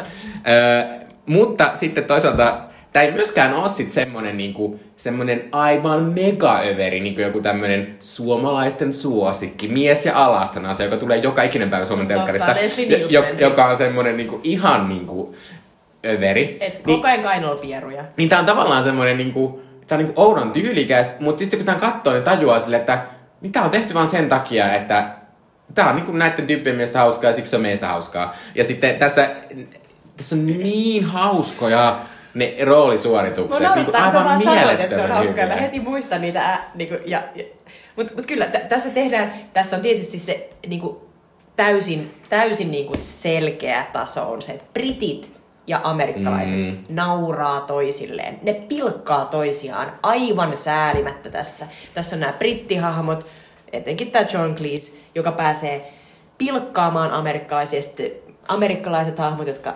näytetään, siinä on just sellainen fiksu, niin kuin makee, jotenkin aina pikkasen pari askelta muita edellä oleva nainen, jota Jamie Lee Curtis esittää. Ja sitten on se ybertyhmä, itsestään kuitenkin niin kuin suuria ajatteleva, ihan suht hyvän näköinen. ää, Ja, ja, Tai erittäin hyvän näköinen. Niinpä, amerikkalainen mies, jo, jo, joka sitten toisaalta niin kuin inhoaa brittien Mm. koko kulttuuria, koko sitä niiden historiaa ja siinä on sellaista niin kuin upeata sellaista ärsyttävyyttä koko ajan. Niin sit mä arvostan sitä tässä, että tavallaan senkin takia tää on niin hauska, että sä koko ajan niin tajuat, että kukaan näistä ei ota tätä asiaa niin tosissaan. Sille edes siinä niin juonessa, että kun tässä on semmoinen pieni rakkaustarina, niin ei kukaan ei oleta, että se on semmoinen, ja sit ne on, ihan, ne on oikeasti rakastuneita, vaan ne on silleen, ne on vaan tolleen vähän sekaisin ja nyt ne on niin yhdessä. Ja siitä tulee sellainen olo, että tosiaan, että kun tässä on sellaisia, että lopulta on sellainen tietynlainen pariutuminen, joka olisi niin kuin näissä Mikon mainitsemissa klassisissa romkomeissa sellainen, että nyt vakavoidutaan. Niin tässäkin niin kuin ne kuitenkin koko ajan pitää sen mukana sen sellaisen leikkisän tason, missä ne on silleen, että ehkä meillä on hauskaa vielä tänä iltana ja ehkä huomenna. Mutta sitten luultavasti Jamie Lee Curtisin hahmo on silleen, I'm out of here. Ja mä otan nämä timskut. Mä otan nämä tippan, jää se tänne. Joo, joo. Etelä-Amerikkaan. Ö, to- tota, Tää on siis tota... ö, Mä oon silleen, mistä lähdemme liikkeelle? No siis, no siis mä tietysti ehkä, ehkä haluan lähteä liikkeelle tästä niin kuin, Jamie Lee Curtis, koska se on, se on tässä jotenkin, vaikka toki se, se Kevin Klein Otto tosi näyttää, niin mun mielestä kuitenkin Jamie Lee Curtis vie niin kuin suuren osan siitä, se, koska sen pitää vetää tässä niin monta eri roolia. Se. Sen pitää, sen pitää olla koko ajan vähän semmoinen niin kuin viehkeä ja silloin mahtava, kun sillä on semmoinen, niin kuin, että nyt, nyt mä käännän tämän flirttiutun päälle. Ja sitten sä vaan katsot silleen, oh my god. Ja siis varsinkin Jamie Lee Curtis, kun se on siis, siis mä en ollut muistanut, että se oli niin kuin alussa tommonen niin kuin, No mä, mä, mä oon kirjoittanut typytähti, mutta semmonen niinku, joka idea oli se, että täällä on aivan vittuun upea kroppa. Mutta kun mä muistan, kun sehän oli ollut siinä tossa jossain oudossa elokuvassa, jossa se on ton, ton, ton, ton, ton John Travoltan kanssa, joka, joka oli, joka oli sellainen aerobic-elokuva. Kyllä. Ja mä muistan, että mä oon kattonut se, jossa mä oon silleen, what the hell? Että tämmönenkö ihminen Jamie Lee Curtis oli joskus silloin. Kyllä, kyllä. En mä sano, että hän on nykyisin mikään kauhean vakava näyttelijä, mutta en mä silti jotenkin ajatellut. Mutta tässä on se on siis niin mieletön ja se näyttää niin upealta koko ajan. Ja se käyttää niin, että se, että se on niin mahtavaa, että se käyttää sitä sen kroppaa niin aivan upeasti, mutta silleen koko ajan siinä on semmoinen fiilis, että et, mut tää nainen on tämän tilanteen päällä Niin, koko ajan. Kyllä, se, se aikoo double crossata sut, mut ja niinku, o, itsensäkin tyyliin. Se on jokaisessa hetkessä tässä niinku, askeleen edellä, niin kuin totesin. Ja se on mahtavaa, että tota, äh, mulla tulee sellainen olo, että kun Jamie Lee on siis, hän on amerikkalainen tota, timanttivaras. Hän on tullut tähän niinku, brittien timanttivarkaus skeneen mukaan, koska hän seukkaa tämän niinku, päävarkaan, päävoron kanssa. jota Georgin kanssa. Georgin kanssa. Ja sitten koko ajan niin kuin heti alussa näytetään jo, että ei, ei se oikeasti ole sen kanssa mistään muusta syystä kuin, että nyt saadaan ne timantit ja sitten hän aikoo hakea ne pois ja niin kuin jättää, jättää hyvästit kaikille. Ja sitten hän tuo mukaan just tämän Otto, äh, muka veljensä, äh, jota Kevin Klein esittää. Ja, ja sitten kukaan niin kuin siinä jengissä ei, ne, ne on täysin kujalla ne kaikki miehet siitä, että miten se, se tota Wanda, eli tämä Jamie Lee Curtisin hahmo, valehtelee jokaiselle mm. omalla tavallaan. Ja sitten mulle tuli koko ajan sellainen olo, niin kuin sä sanoit, että et, et kun siinä on niitä hetkiä, missä näkyy, että se tajuaa, että ei, nyt tuolla menee toi, toi tota, tollanen asianajaja, jota John Cleese esittää, Archie Leach, joka on muuten Cary Grantin oikea nimi, mm-hmm. niin, tota, ää, niin että nyt mun täytyy esittää sellaista vähän pihalla olevaa amerikkalaista lakiopiskelijaa. Nyt heti. Ja sitten hän tekee sen ja vetää päälle sen, oo, vähän likinäköinen ja en tajua, että rintani ovat isot ja minulla on seksuaalista valtaa, mutta olen vähän kokematon. Sellaisen ihan mahtavan roolin. Joo, se on Niin- siis aivan mieletön. Siis- Siis, se on niinku, että, että mä vaan katson, että se näyttää niinku, että se, että se koko hahmo niinku, että se saa jotenkin jonkun vallon paistamaan sisältään silleen, että se alkaa yhtäkkiä puhua sille semmoiselle maailman harmaamman näköiselle John Cleese, sillä on silleen, oh my god, ootko Archie Leach? Etkä oo, eikä! Ja sitten on silleen, eikä! Suuri parisi. Joo, ja se on, niinku ihan mieletön. Mutta siitä tulee, se sai mut kyseenalaistamaan mun omaa naiseutta. Mä silleen, käytänkö mä tätä oikein? Koska siitä tulee sellainen olo, että, että ikään kuin sä voisit aina, millä tahansa hetkellä olla silleen, eikö tää mene niinku, siihen suuntaan, mihin mä haluan? Nyt pitää laittaa päälle se Wanda generaattori. Silleen, että nyt pitää olla vähän enemmän silleen, että hei kuule, jos nyt kuitenkin niinku, jos nyt päästään tähän jonkun sopimaan. Niin mä just katsoin jotain paitaa ja aika tommonen ylhäällä on toi, Silleen, toi, toi kaula. Että. Käytänkö tätä ruumistani oikein? Eikö siitä tulee just sellainen hassu olo, koska tietysti tämä Jamie Lee Curtisin hahmo, sehän on tällainen farssista tuttu näyttelijä, ää, niinku roolisuoritusta oikein niinku vaativa, vähän sellainen teatterilava juttu. Mm. Et mun mielestä se melkein, sä näet koko ajan, kun se on silleen, nyt täytyy taas olla sellainen paha gangsteri niin kuin nainen, joka on kuitenkin kauhean niin kuin, jotenkin uskollinen sille, sille gangsteriäijälle, sille Georgille. Ja, ja se ei missään tapauksessa voi uskoa, että sen veli Otto olisi mitenkään niin kuin, pahoilla teillä. Ja, ja se niin kuin, koko ajan sä näet sen, kun se tekee sen niin kuin, vaihdon. Niin tästä tulee sellainen olo, että tämä vähän niin kuin, sopisi varmasti tosi hyvin teatterilavalle. Tämä Joo, koko, varmasti. koko esitys. Ja, Ja se on hassua, että miten hyvin se toimii elokuvana. Joo, ja siis, siis siinä varsinkin alussa se Jamie Lee Curtisin hahmo on mahtava, kun se alussa me nähdään se, että no se nyt on ton jonkun, jonkun tuota Georgin vähän tyttöystävä, joka auttaa tässä rikosjutussa. Öö, Mutta sitten lopussa me todet, ja sitten yhtäkkiä tulee se sen outoveli Otto, ja sitten mä silleen, oho, no nyt se tuli sinne, ja nyt se on silleen, miksi tää mun veli tuli tänne? Mutta sitten se onkin sen Oton kanssa, mutta sitten me ihan vähän ajan päästä nähdään, kun se yrittää hakata Ottoa sille jollain niinku semmoisella puukolla tyyliin, ja sitten mä oon silleen, ai se nyt onkaan tommonen, ja sitten se on silleen, sit se yrittää etsiä niinku taas sen uuden reitin, miten se pääsee jotenkin lähemmäs niitä timantteja, ja sitten John Cleese tulee, ja tavallaan silloin tässä, ja sitten sit sillä kuitenkin on semmoinen niinku, se Ken, Ken ei taju mitään. Ken on siis tämä Michael Palinin esittämä sellainen niinku, sen Georgin läki, sellainen Mm. niinku apupoika, jolla on tosi paha änkytys ja jolla on tämä kala nimeltä Wanda ter- Terrariossa. Niin siis, siis Jamie Lee Curtis niinku, suutelee jossain vaiheessa myös tätä mm. hahmoa. Mutta toisaalta silleen- sitten hän on kuitenkin silleen sitä Keniä kohtaa vähän silleen, niin kuin, että että et, älä nyt on noin ilkeä silleen, että kenoi, tavallaan se on niinku, että sille se osoittaa sit Kyllä. semmoista jotenkin, semmoista niinku, ja lämpöä, Lämpöä. Niinku, mikä on erilaista kuin kaikkiin muihin, koska muihin se on semmoista niinku loistoa tavallaan. Mutta toi on, kun sä sanoit, että se aluksi esitellään silleen, että se on vaan tämän gangsteriheila. Mutta sitten se onkin se tyyppi, joka pelaa ihan kaikki. Mm. Ja sitten, spoiler alert, päätyy lopussa niin kuin tavallaan niiden timanttien kanssa. ei se mutta, mutta, mutta, ei toki yksin vaan ottaa mukaan tämän ihanan harmaan John Cleesin esittämän jävän. Jotenkin tulee se olo, että John Cleese on ollut silleen, minä vaadin, että tämä minun hahmoni pääsee sinne loppuun No kun mun perkele." pitää nyt kertoa, että tuli vähän tää John Cleese, kun John Cleese on käsikirjoittanut tämän. Ja tässä on vähän semmonen, että jos mun pitää ajatella, että kuka hahmo tässä on vähän turha, niin se on nimenomaan John Cleesin hahmo, koska se juonen kannaltahan sille John Cleeselle ei lopulta ole mitään merkitystä. Eh, Se Wanda alkaa olla sen John Cleesin Archie-hahmon kanssa sen takia, että koska hän on tämän Georgein tota, äh, lakimies, niin sitä hän voisi saada siitä Georgen tietoonsa, että missä nämä timant on kätketty. Ja sitten sen takia tämän Wandan pitää olla sen kanssa. Mutta ei se lopulta saa sitä kautta sitä tietää, vaan se Otto saa tietää se jostain, ja sitten sitä kautta saa tietää. Eh, niin tavallaan toi John kun juoni on niinku, tässä koko tämän tarinan kannalta vähän semmoinen turha, mutta toisaalta sitten eh, tämän elokuvan niinku tyylin parhaat kohtaukset pyörii nimenomaan sen John Cleesin ja sen vaimon ja niiden semmoisen harmaan pe- perheelämän ja sitten näiden tämmöisten outojen eh, niinku varkaiden ja niiden juonittelun tavallaan yhteen törmäyksestä. Niinpä, koska sen John Cleesin hahmon kautta voidaan nauraa todella niin kuin katketaksemme sille, miten niin kuin täysin muumioitunut se sen perhe-elämä siinä brittidynastiassa on. Ja miten se vaimo, jota mä en muista sen näyttelijän nimeä, mutta se tekee aivan uskomattoman Joo. upean roolisuorituksen, kun se on silleen täysin, niin kuin, tä, täysin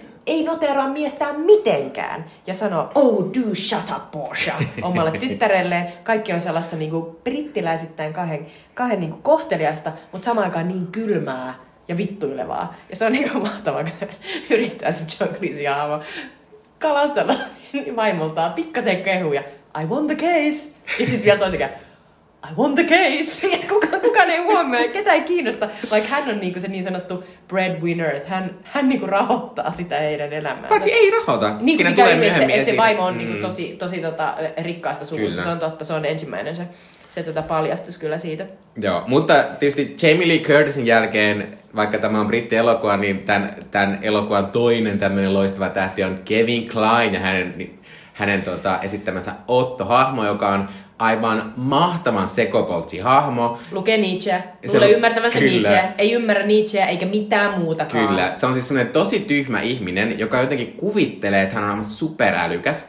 Ja tavallaan mä oon silleen, no, voihan se jossain kohdassa ollakin älykäs, mutta tavallaan kun tämän se, tämän se esitys on niin mahtava, koska tavallaan tämä Kevin Kleinkin vetää vähän sitä semmoista, että se pitää koko ajan esittää jotain muuta kuin mitä se on. Koska mulle jää koko ajan myös vähän semmoiseksi niin kuin vähän arvotukseksi, että mikä se?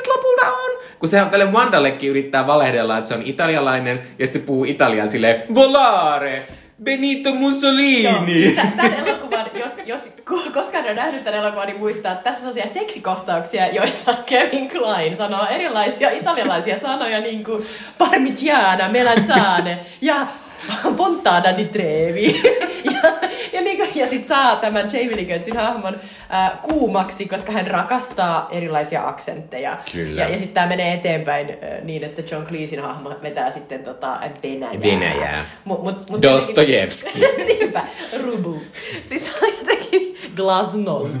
siis se on, niinku, tuo, tämä taso tässä elokuvassa tekee tästä niinku, niinku jotenkin se, että tämä ei, tämä ei niinku millään tavalla siis jää historiaan sillä tavalla, että et, et, et, tarkoitan, että tämä ei ole vanhentunut, mm. vaan tämä on vaan edelleen niin fresh, kun tässä ollaan tuollaisella niinku niin basic, niinku italialaisia niinku valmis ruokia ja pastan nimiä sanotaan. Ja sitten se on niinku hauska. Joo, ja sitten mä oon myös silleen, niin kuin, että tämähän on aivan siis, siis jos tästä tulisi joku semmoinen pieni uusi nousujuttu, niin tää on täynnä semmoisia meemireaktiojuttuja, koska tässä on tosi paljon kohtauksia, missä jotain asioita tapahtuu, ja nämä näyttelijät tekee jotain semmoisia niinku outoja ilmeitä. Ää, mun kolmas suosikkia on, ää, tässä on semmoinen kohtaus, missä Jamie Lee Curtis, sillä on semmoinen, sillä on semmoinen blondi, blondi ää, perukki, ja sitten yhtäkkiä olennainen tosi surullinen, ja se menee semmoista normi-ilmeä, semmoista ihan naurettaa, että lopulta on näyttää pikkutyötä, ja se näyttää aivan, se aivan upea ja se kestää oikeasti 10 sekuntia. Mutta se oli niin, niin, se on niin hienoa, että mun piti kelata se ja niinku nauhoittaa se, koska se on niin mahtavaa. Ää, Sitten tässä tosiaan on se Oton seksi-ilme juttu. Kun Otto laukee, niin se on semmoinen 15 sekunnin, missä Kevin Kleinman tekee semmoisia ilmeitä, joka on aivan mahtava. Se on mahtava. Ja sitten tässä on semmoinen, joka on tämän elokuvan mun mielestä hienoin kohtaus. Mun pitää ehkä alustaa tätä nyt vähän, mutta tota, tota, Jamie Lee Curtis menee sitten tämän John Cleesin kotiin. Ja sitten he ovat siellä viettämässä vähän iltaa, koska he ovat nyt päätyneet siihen, että heillä voisi alkaa tämmöinen seksisuhde näin. Ja sitten tota, yhtäkkiä, yhtä, yhtäkkiä se, se John Cleesein vaimo tuleekin oopperasta kotiin, ja sitten se Jamie Lee Curtis menee piiloon, mutta yhtäkkiä se Ottokin on siellä. ja sitten tietysti, tietysti se John Cleese ei ymmärrä ollenkaan, miksi se Otto on siellä. Ja sitten siinä on sellainen mahtava kohtaus, missä, missä se Otto serot, selottaa jotain naurettavaa CIA-juonta sille se vaimolle, ja sitten John Cleese on siinä välissä. Me niin nähdään, kun se John Cleese niin kuin, niinku ilme vaan muuttuu semmoiseksi hämmentyneeksi, semmoiseksi niinku, ei helvetti, että mä kuolen tässä, kun mä en ymmärrä yhtään, mitä tapahtuu. Ja se on niinku niin mega hieno. Ja se Otto sanoi, että, että sen nimi on Manfred St. Jensen. Ja sitten sit se Kevin, eikö sen John Cleesein vaimo sanoi, että Mr. Manfred St. John, joka on niin sellainen, että se, se hemmetin britti akka saa siitäkin kiinni, kun se, se valettelee ihan niin kuin silmät päästä. Mutta äh, se on silleen tavallaan, että, että niin harvoin näkee tällaista näyttelyä, missä Kyllä. jollekin on sanottu, että nyt vedät niin vitun överis, kun pystyt, ja me pidetään sitä tässä, Ja- koska tämä näyttää on niin mahtavaa. Mu- Mun on pakko lisätä tuohon, että mun lempikohtauksia on sellainen, missä äh, Wanda äh, tietää, että kohta äh, siihen niiden yhteiseen kämppään, jossa ne bunkkaa, on tulossa tämä äh, Michael Palinin esittämä Ken. Ja Wanda arvelee, että se Ken tietää, missä nämä timantit on tavallaan. Ja sitten hän esittää, että hänellä on tavallaan, tavallaan niin suunnitelma, että miten saada se tietoon. Ja kun se Ken kävelee sisään, niin Wanda pitelee puhelinta huutaa, Oh my god! Oh my god! Ken! Someone just called! Ja sit se alkaa tosi nopeasti laittaa vaatteita päälle, se hyppää sen minihameeseen niin kuin maassa ja huutaa, että joku antoi nimettömän vihjeen, että nyt täytyy mennä heti, heti hakemaan ne timantit sieltä alkuperäisestä piilopaikasta. Ja sitten tällä tavalla se saa sen Kenin paljastamaan, että ne ei ole ne timantit enää siellä alkuperäisessä piilopaikassa. Ja se on aivan mahtava Joo, se, se kohtaus. Siinä ei ole, se on niinku tä- täydellinen kaikilla tavoilla. Joo, mutta tässä on myös eh, tuosta meemi, meemi-jutusta, eh, tässä on sellainen mahtava juttu, missä joku suunnitelma menee vähän pieleen ja sitten Otto huutaa disappointed!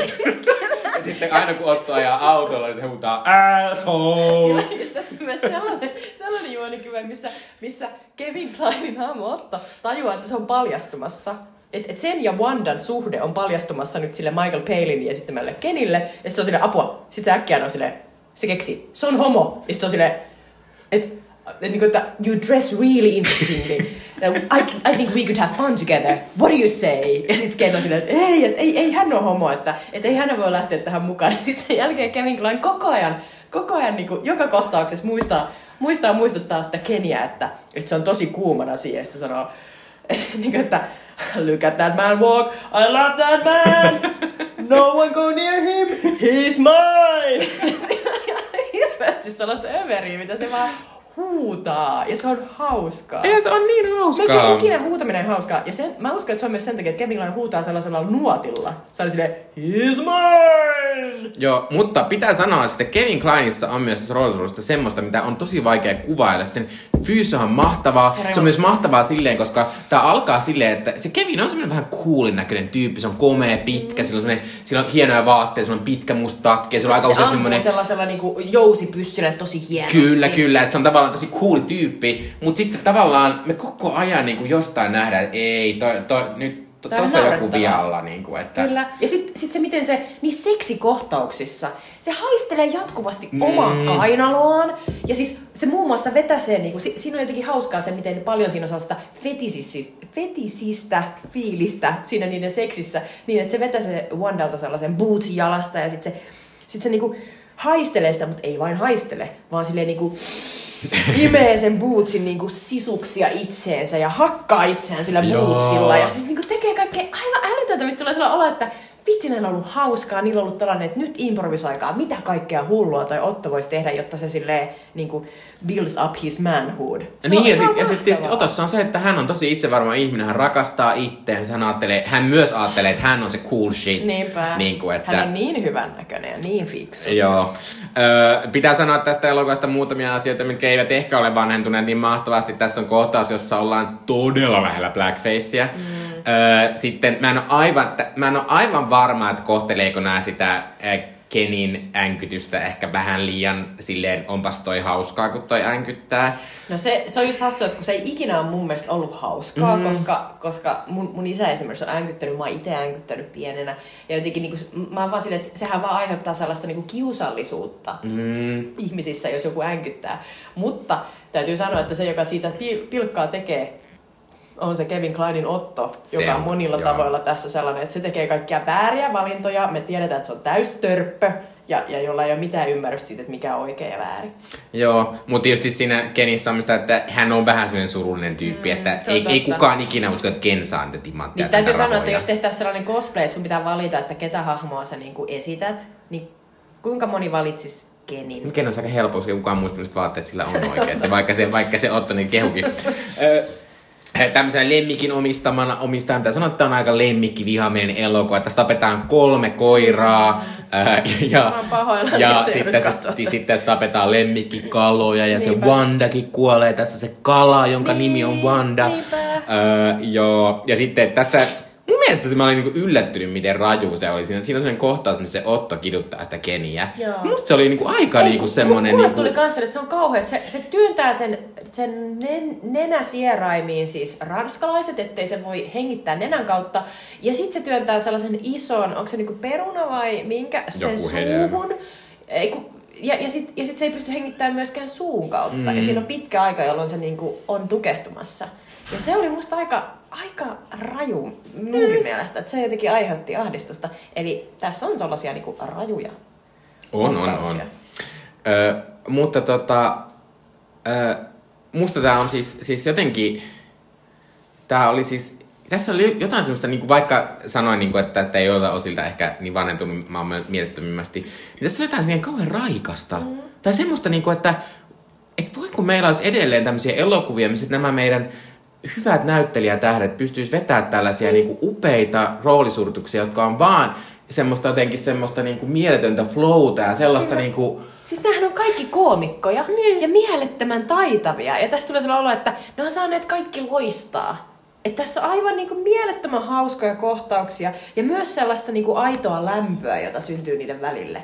Tuntuu, että nykyisin niin kuin se, että jos meillä on jotain tosi makeita koomikkoja, niin kuin, vaikka just joku Tiffany Haddish tai jotain tämän tyyppisiä, mä oon silleen, kirjoitetaanko niille tämän tyyppisiä juttuja? Ei välttämättä, mä en ole ainakaan nähnyt niitä. Niin, ja sitten ylipäänsä tässä on myös se toinen puoli, että, että mun mielestä tämä elokuva, vaikka tämä on tosi hauskaa, tässä silti pysyy semmoinen tietty jännite. Mm. Sä tsemppaat joitakin hahmoja, ja Niinpä. sä vähän oot kiinnostunut kuitenkin niistä timanteista, ja niinku tavallaan silleen, että... Ja sä haluat tietää, kuka pääsee niinku niskan päälle, koska koko ajan kaikki huijaa toisiaan. Niin sä oot silleen, että mihin tää päättyy, Niin, mihin että, että päättyy. tavallaan tässä on se, että sen takia tämä on myös toimiva elo, niinku komedia, koska tässä, sä, niinku, tässä saadaan jotenkin rakennettua kuitenkin sellainen suhde, että, sä, niinku, että sulle on myös väliä sille, että kuka tämä voittaa. Mm. Että se ei ole vaan sitä, että nämä vaan sekoilee, vaan sä vähän oot silleen, voiko tuo Wanda voittaa, se.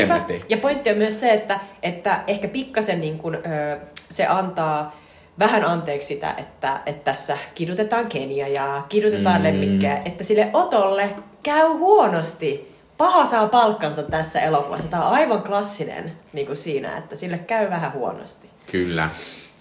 Ö, onko sulla vielä mitään vai mennäänkö meidän lempihetkiin? Me voidaan mennä. Mun pitää vielä ehkä mainita, että tässä on John Williamsin, ei sen elokuvasäveltäjän, vaan tällaisen eh, kit, klassisen kitaran äh, maestron ihana, ihana soundtrack, joka, joka tota, tuo aina mulle mieleen sellaisen lämpimän, hauskan, jotenkin sellaisen Jamie Lee Curtis.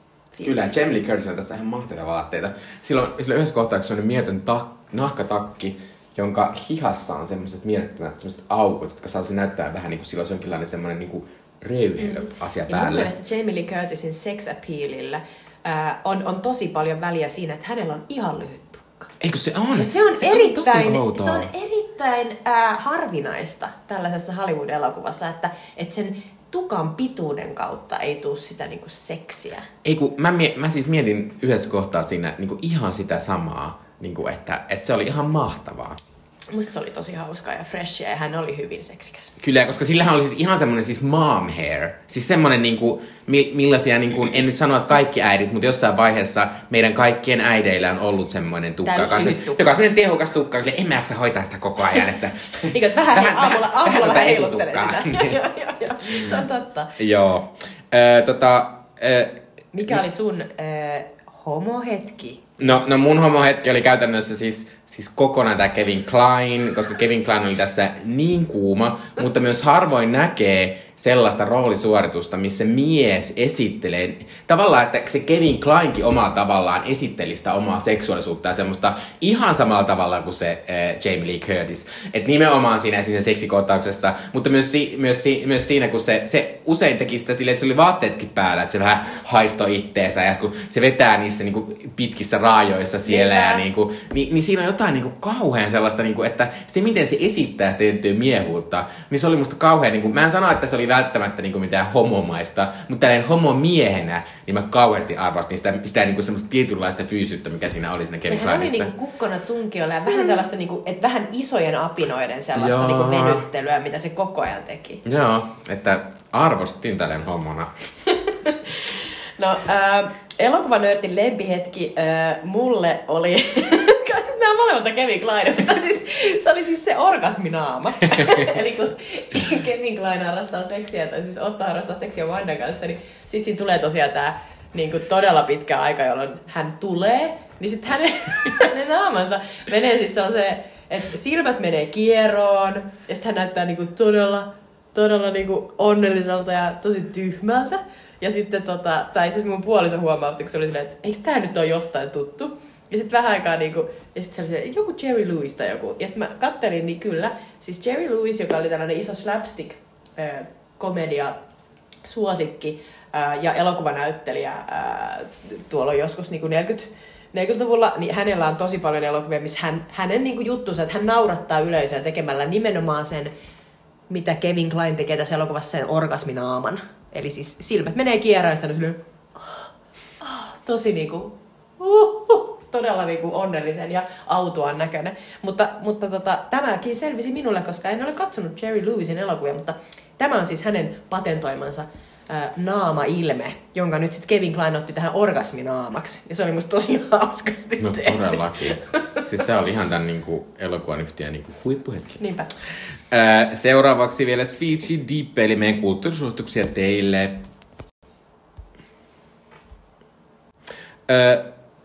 Minä suosittelen ensin, eh, homomiehen elo- elämässä on monia vaiheita. Eh, homomiehet tajuvat, että ne ovat homoja, he tulevat kaapista, he käyvät ensi, harrastavat ensimmäistä kertaa miehen kanssa seksiä, eh, he käyvät ensimmäistä kertaa homobaarissa, osoittavat prideen, ja tietyssä elämän vaiheessa jokainen homomies alkaa katsoa Real Housewives sarjaa. Ja tämä tapahtui minulle tässä viime kuussa, kun aloin katsomaan Real Housewives of New York.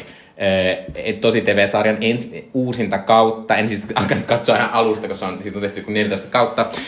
Real Housewives on tämmöinen siis mieltön amerikkalaisen TV-yhtiö Bravon tämmöinen tosi TV-sarja, joka kertoo tämmöistä rikkaista naisista, jotka tungetaan samoihin juhliin. Sitten he alkavat vihaa toisiaan ja heitä tuntaa uudestaan toisiin juhliin. Eh, Siinä on siis tämmöinen mieletön konsepti, jossa mä yritän kuvata sen nerokkuuden tälleen, että kuvitellaan, että minä, Jutta ja sitten meidän ystävä vaikka Anna ol- oltaisiin samoissa juhlissa. Sitten Anna sanoi, sanoisi, että, että tuota, Jutta, onpa sinulla rumat sukat. Ja sitten siinä olisi silleen, "Ha, no niinpä onkin. Mutta sitten kun me tavattaisiin huomenna Jutan kanssa, niin Jutta sanoisi minulle, että olipas Anna bitch, kun se haukkui minun sukkia. Ja sitten minä olisin, niin, no todellakin. Mutta sitten huomenna mentäisiin kaikki, kaikki myös kolmestaan, kolmestaan juhliin. Ja sitten minä sanoisin ääneen, tiedätkö Anna muuten, mitä Jutta sanoi eilen? Jutta sanoi, että olet bitch, koska haukuit hänen sukkiaan. Ja sitten niistä tuli Oh uusi no. riita. Öö, kauhean. Joo, se on, se on siis, mutta se on aivan mielettöm. Se on aivan siis mielettömän addiktoivaa, koska nämä, nais, nämä naiset on siis jotain semmoisia perusrikkaita ihmisiä New Yorkista. Monen niiden ammatti on vähän semmoinen, että ne ei oikein tiedä, mistä rahat tulee. Ö, Eikö ne jotain niiden miesten kautta? No, no siis nykyisin ne ei kai periaatteessa ole Aivan. niiden miesten kautta, että ne on niinku ihan menestyneitä itsekin.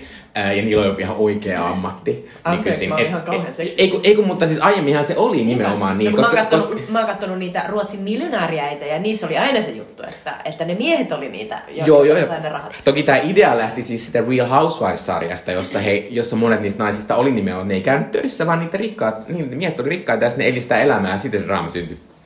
Mutta tota, minä nyt katsoin sitten viimein tämän yhden kauden siitä.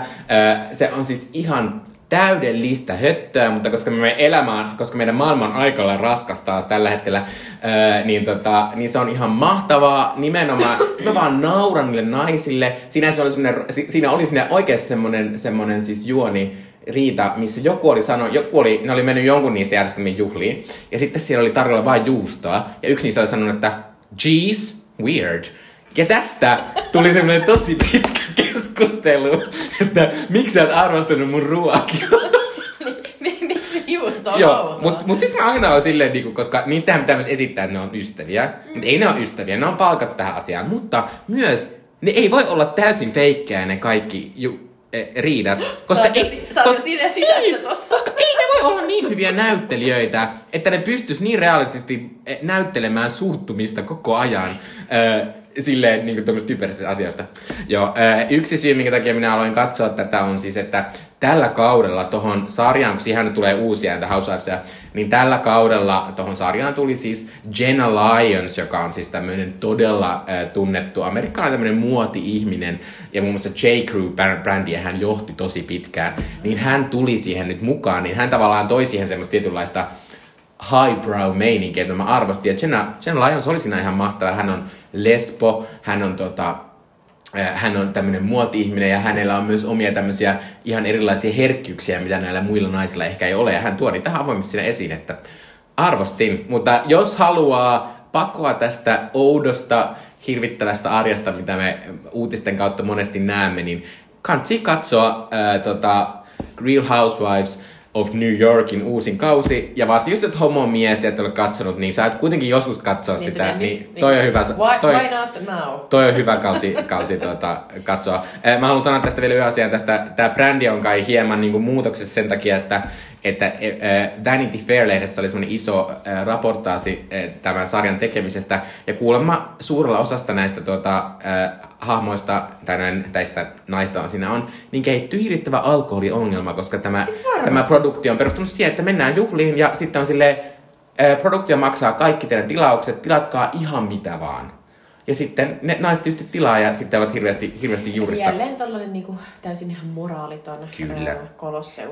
Mutta mä oon myös vähän silleen, kun se, se oli vähän semmoinen, että voi ei näitä kohdella kautta naisia, mä oon silleen, on, var, on varmasti joitakin muitakin uravaihtoehtoja, kun mennä, mennä Real Housewives on joku sarja. Se on ihan totta. Kyllä. Mut mä, mun ainoa kysymys olisi ollut, onko tässä Liisa Rinna?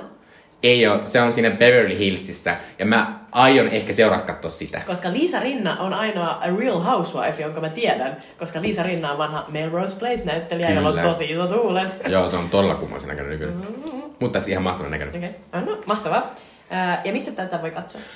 Seemoresta. Ah, okei. Siellä on se ihme Haijo, tai joku tämmönen. Niillä on semmoinen outo, outo brändi siellä sisässä. No se nimi on joku Haijo, jo- jonka kautta voi katsoa kaikkia näitä Bravo-sarjoja. Okei, okay, no niin. Ää, mun suositus on tosi ajankohtainen, koska tänään, kun me äänitetään tätä, niin kaunokirjallisuuden Finlandia-ehdokkaat on julkistettu. Ja yksi ehdokas on Iida Turpeisen Elolliset romaani, jota minä luen, ja se on aivan mahtava. En ole vielä lukenut loppuun, mutta voin suositella täysin rinnoin. Se on Liisa Rinnoin. Täysin Liisa Rinne. Kyllä, se on siis, äh, miten sitä kuvailisi? Siinä päästään niin kuin, todella ihanalla ekonomisella ja super äh, hienosti äh, taustoitetulla, vetävällä äh, kielellä yhtäkkiä sellaiseen 1800-luvun äh, miestutkimusmatkailijan ja, ja tieteilijän ajukoppaan, kun hän on todella innostunut löytäessään merilehmän ensi kertaa. Ja siinä on muutenkin sellaista ihanaa luonnonkuvausta, luonnontieteilijöiden niin kuin ajattelutapaa, kun tiede oli, oli, siinä vaiheessa, että vielä uskottiin, että, että mammutit saattaisi esimerkiksi olla maan alla eläviä eläimiä, kun, elä, eläimiä, kun niitä ei ikinä ole nähty, nähty tota, tässä hetkessä ihan in the flesh, vaan aina löytyy vaan niitä luita. Mutta jotenkin niin kuin, siinä on, siinä on aivan, aivan ihanan jotenkin sellainen vahva toiseen maailmaan ja toiseen tajuntaan matkustaminen. Ja se kieli on vaan niin herkullista, niin hauskaa. Iida kirjoittaa jotenkin tosi ö, viekottelevan yksinkertaisesti ja sitten samaan aikaan valtavasti sellaista detaljia sisältävästi. Musta on, mä, mä, mä ajattelin, että onkohan tämä niin onkohan tää mulle, kun mä oon lukenut ihan hirveästi kaikkea autofiktiota lähiaikoina. Mä olisin, että pystynkö mä lähteä tähän. Ja heti pystyin. tää oli jotenkin ihanan, ihana herkullinen ja heti koukuttaa. Mahtavaa. Toivottavasti, toivottavasti hän voittaa Finlandia palkinnon, niin sitten Jutta oli oikeassa. Öö, ö, tässä lopussa sitten ö, minä siis kerron aivan suoraan, mikä meidän seuraava elokuva on. Ja voin sanoa, että koska tämä meidän podcastin idea on elokuva polku, niin ei varmasti ikinä ole ollut suurempaa reittiä seuraavaan elokuvaan kuin tämä. Ö, kuin tämä elokuva loppuu, John Cleese ja Jamie Lee Curtis matkustavat Brasilian Rioon. Ja sinne matkustamme myös me. ensi kerralla, koska katsomme Terry Gillianin ohjelman Brazil-elokuvan. Äh, Terry Gillian siis on yksi näistä äh, Monty Python-ihmisistä. Äh, ja tässä elokuvassa nähdään myös toinen Monty Python-näyttelijä, joka on siis tässä Carnival Wandastakin, eli Kenia esittämä Michael Palin. Ja Tämä Brasil on tosi kummallinen elokuva, niin kuin aika monet tämän Terry Gilliamin ohjauksista on. Ja sen takia musta on ihan mahtavaa katsoa se, mutta millä fiiliksillä Jutta lähtee katsomaan Brasilia? Mahtavilla fiiliksillä. Mä muistan, että mä oon joskus nähnyt tän ekaa kertaa, niin mä olin silleen, mitä Robert De Niro esittää putkimiestä? Se on basically Super Mario. Mä muistan, että se on, se on todella hauska outo rooli, ja tässä on niinku, way beyond outouksia. Ihmisten naamoja vedytellään ja kaikkea outoa tapahtuu. Mutta Kyllä. Tää on tosi, tosi hauska ja tosi, tosi sellainen ää, raju elokuva myös. Kyllä, äh, Brasilin voi katsoa Disney Plusasta, josta se löytyy, jos on tilauksia. Äh, ja varmaan voi vuokrata aika monesta muustakin paikasta. Moikkelis, koikkelis. Moi moi!